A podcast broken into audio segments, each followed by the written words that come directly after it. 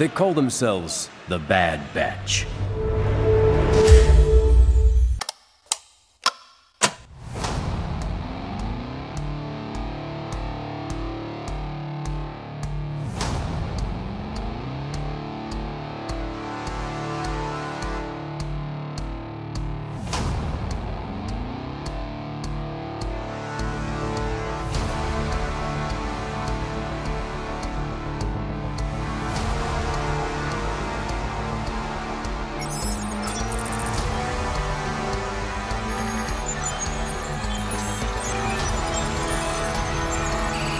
Cálculos completos. Entrando na rota do hype em 3, 2, 1.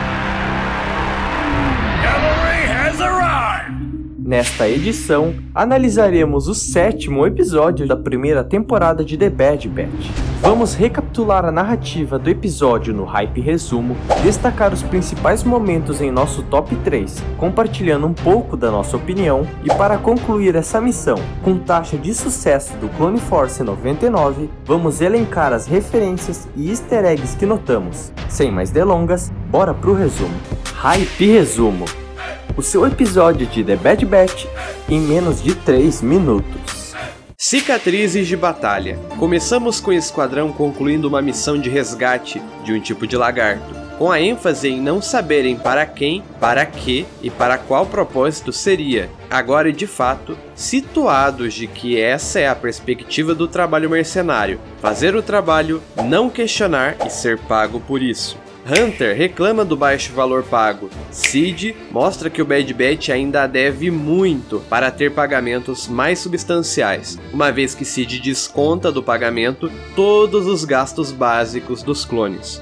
Rex aparece, fica surpreso ao descobrir que Omega também é uma clone e adverte seriamente o Bad Batch para a urgência da remoção dos chips inibidores. Os clones seguem para Braca, onde há um cemitério de naves controlado pela guilda dos sucateiros. Lá, eles buscam a ala médica de um dos Star Destroyers Venatores antigos para fazer a remoção do chip, com o Wrecker como prioridade, dada a constante dor de cabeça. Antes que pudessem começar o procedimento, momento, Wrecker tem seu chip definitivamente ativado. Sozinho, ele consegue lidar com os outros clones. Ômega se coloca em risco para causar uma distração, e isso permite que Rex consiga stunar o Wrecker. Depois disso, Wrecker e os demais têm seus chips removidos. Rex se despede e encerramos o episódio com a patrulha dos sucateiros avistando os clones e indicando que vão alertar o Império. Hype Podium, o nosso top 3 de momentos de destaque nesse episódio.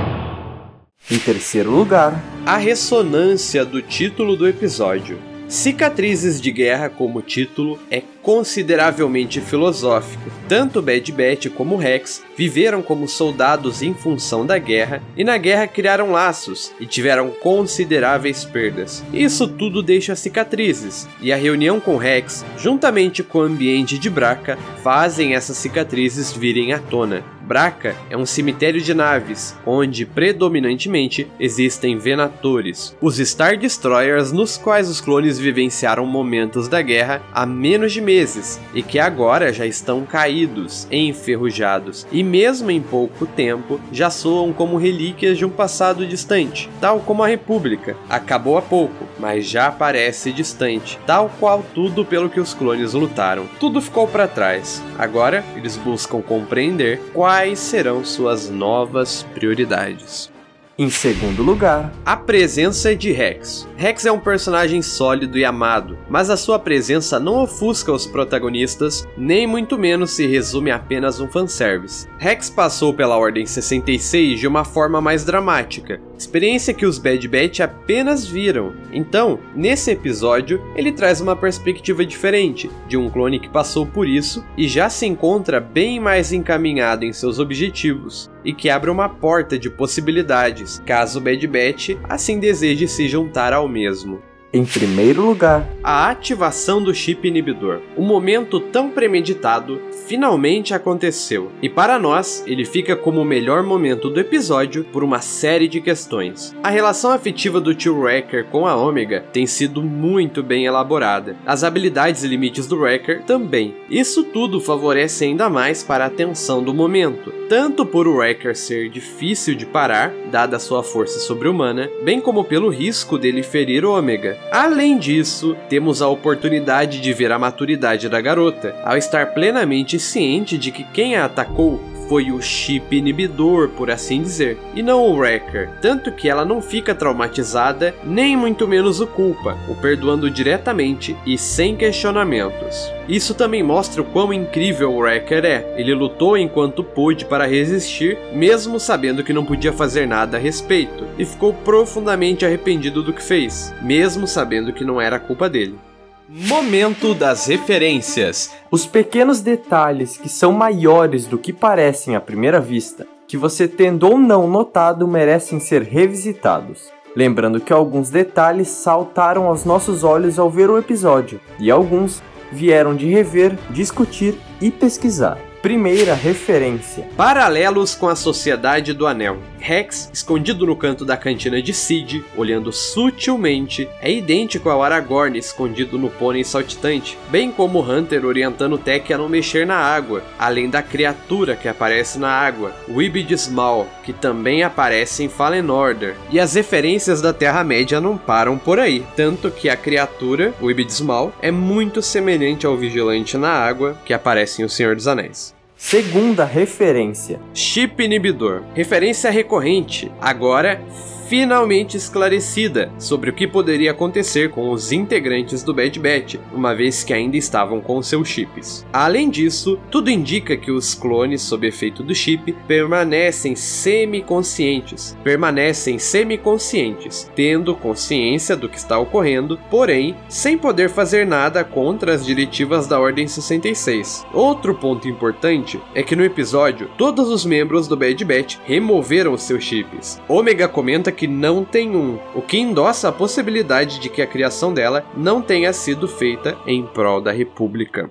Terceira referência: Mantel Mix. O lanche de tradição entre Omega e Wrecker no pós-missão é semelhante à pipoca que se pode comprar no Galaxy Z, o Outpost Mix. Quarta referência: Cicatrizes. Em referência ao título, nós podemos notar no Rex a cicatriz do procedimento de remoção de seu chip. Quinta referência: Noções de tempo. Tudo indica que se passou um tempo maior desde o último episódio, dado que o Bad Batch agora está mais familiarizado ao método de trabalho de Sid e tiveram até tempo de criarem uma tradição pós-missão. Sexta referência: Jarik, o jogo de olo xadrez que conhecemos em Uma Nova Esperança. A pessoa jogando isso isso no bar de Sid nesse episódio. Sétima referência: Geração 1. Ômega é capaz de distinguir qual a leva de clonagem de Rex pelas rugas em seu rosto, sinal de que realmente seu trabalho como assistente médica a fez assimilar certas coisas, bem como quando ela menciona sobre o risco da cirurgia de remoção do chip. Oitava referência: Braca, o cemitério de naves. O planeta foi introduzido no jogo Jedi Fallen Order. Dessa vez, podemos ter uma perspectiva mais ampla do local, que é dominado pela operação da Guilda dos Sucateiros, que já está devidamente alinhada aos interesses do Império Galáctico. Última referência: Fives. Foi mencionado por Rex por ter sido o clone que descobriu a verdade sobre os chips inibidores. Porém, sua tentativa de alertar a todos foi impedida pela ação de Palpatine na época. Antes de encerrar a análise, é importante lembrar um pronunciamento importante de Kate Kellogg, diretor de animação da série. Segundo ele, a série entrou na segunda metade da temporada, a partir desse episódio. Já vimos isso em séries anteriores, e geralmente o ritmo e a progressão da narrativa tende a ser bem mais interessante na segunda metade da temporada. Então, é de se esperar que mais coisas ocorram de agora em diante. Registro da missão. Análise do sétimo episódio da primeira temporada de The Bad Batch. Status: Missão cumprida.